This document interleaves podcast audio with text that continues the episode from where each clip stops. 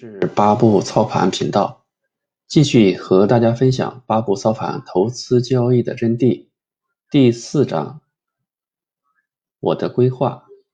第二节，我的操盘守则。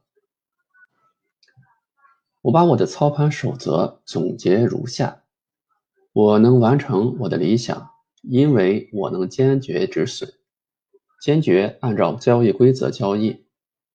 我理智而不情绪化，每天的涨跌只是自然的现象。我只按照我的八步操盘来交易。我以完成交易步骤为荣，以违背交易步骤为耻。我知道什么是不能改变的，我要宁静的去接受我不能改变的，因为我知道市场是不可改变的，也不能完全被预测。我会坦然去接受市场的行情走势，顺应市场的走势来操盘。我要顺势而为。我知道什么是能改变的，我也有勇气改变我能改变的，那就是我自己的心境。我每次下单的时候会根据八步操盘，一步一步的去实施。我会判定好方向，定好止损点。控制好仓位，每次控制好仓位，小笔交易，积小胜为大胜。我知道止损是交易的必然成本，就像在商场里开店一样，需要租用商场的店面，这个是刚性成本。只要我做交易，就会有这样的成本。我不会因为止损而心理受到什么影响，我不会因为止损增加。就不去遵守八步操盘的交易步骤，这不会影响到我的心情，因为有止损的保护，所以我不会犯产生亏损后仍然死扛的错误，更不会犯逆势加仓的错误，所以我一定会成功。万一连续止损，亏损达到整体资金的百分之十时，我就会停止交易进行休息。如果获得超过一定额度的成绩，我也要休息。我不会过度交易。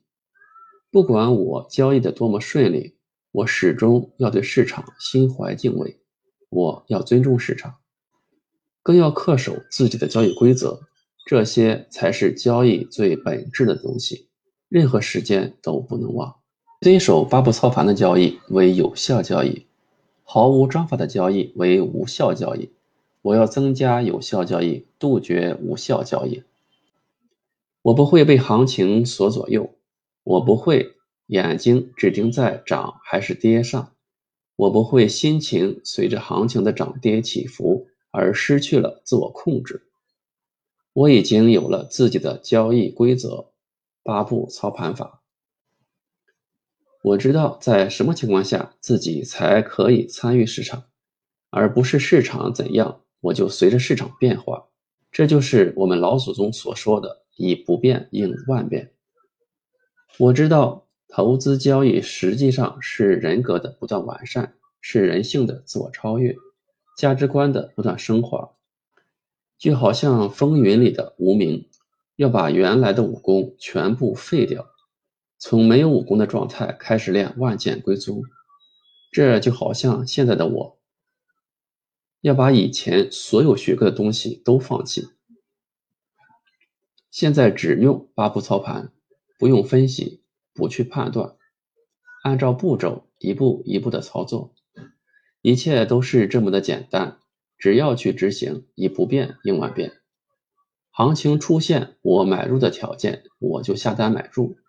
不出现我就等待，我也不用去预测行情到底能不能走出来，什么时候走出来，能走多远，行情与我无关，只有我的系统，我的买卖标准与我有关，这就是我成功的交易秘诀。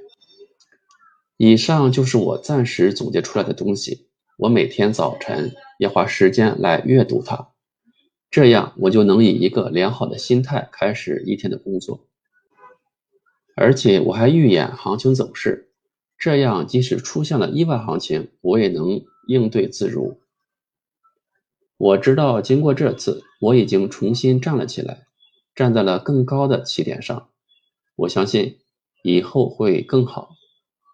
我把以上的总结的东西发邮件给志杰老师，让他给我提一些建议，或许能有更好的效果。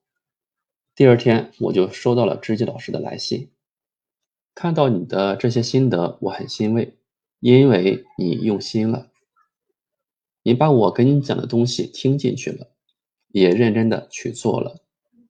能用心去做的人，才有机会实现他的理想。该是你展翅高飞的时刻了。我看到你的成长，心里有着无比的喜悦。与别人分享，是我们一生都不能忘记的。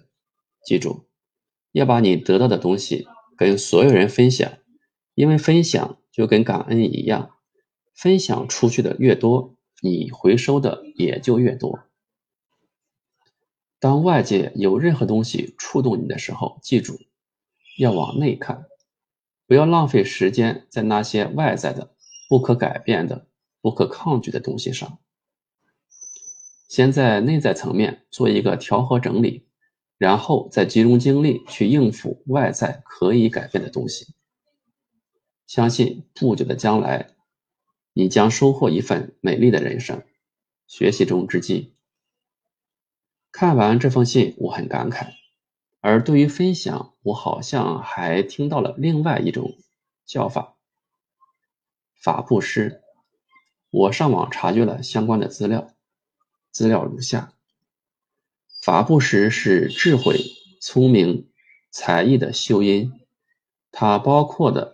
范围也是非常广泛，不一定是讲经说法。讲经说法是无量法师当中的一种。比如说，甲烧得一手好菜，乙不会，但很想学，甲就尽心尽力的去教导乙，这也是法布施。又如某人不会做工程，我会做，我指导他，教他，也叫法布施。乃至于各行各业无尽的知识技术。没有条件、不计酬劳的传授，都属于法布施。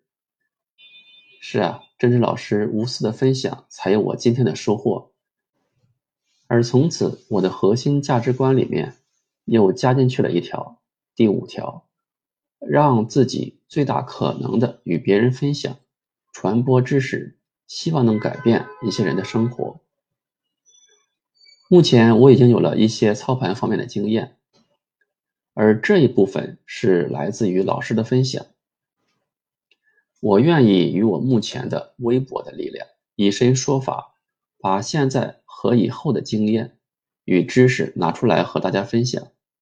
因为我知道，还有那么多人走在这条艰辛的路上。我自己知道这条路有多难，自己走过来了，那就最大可能的帮助那些人吧。别去想什么回报，别人怎么回应，做自己能做的就好。在不断的自省与觉悟中，内心已经渐渐平静。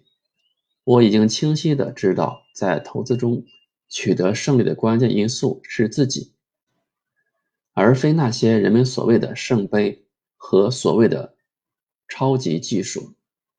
向内修，才能成就自己。而技术对于我来说是一种工具。至于工具，我想只要有一种顺手的好用的就可以了。那些花大的精力放在追求神兵利器上面的人，最终还是要回归自身。好了，本节分享到此结束，我们下节再见。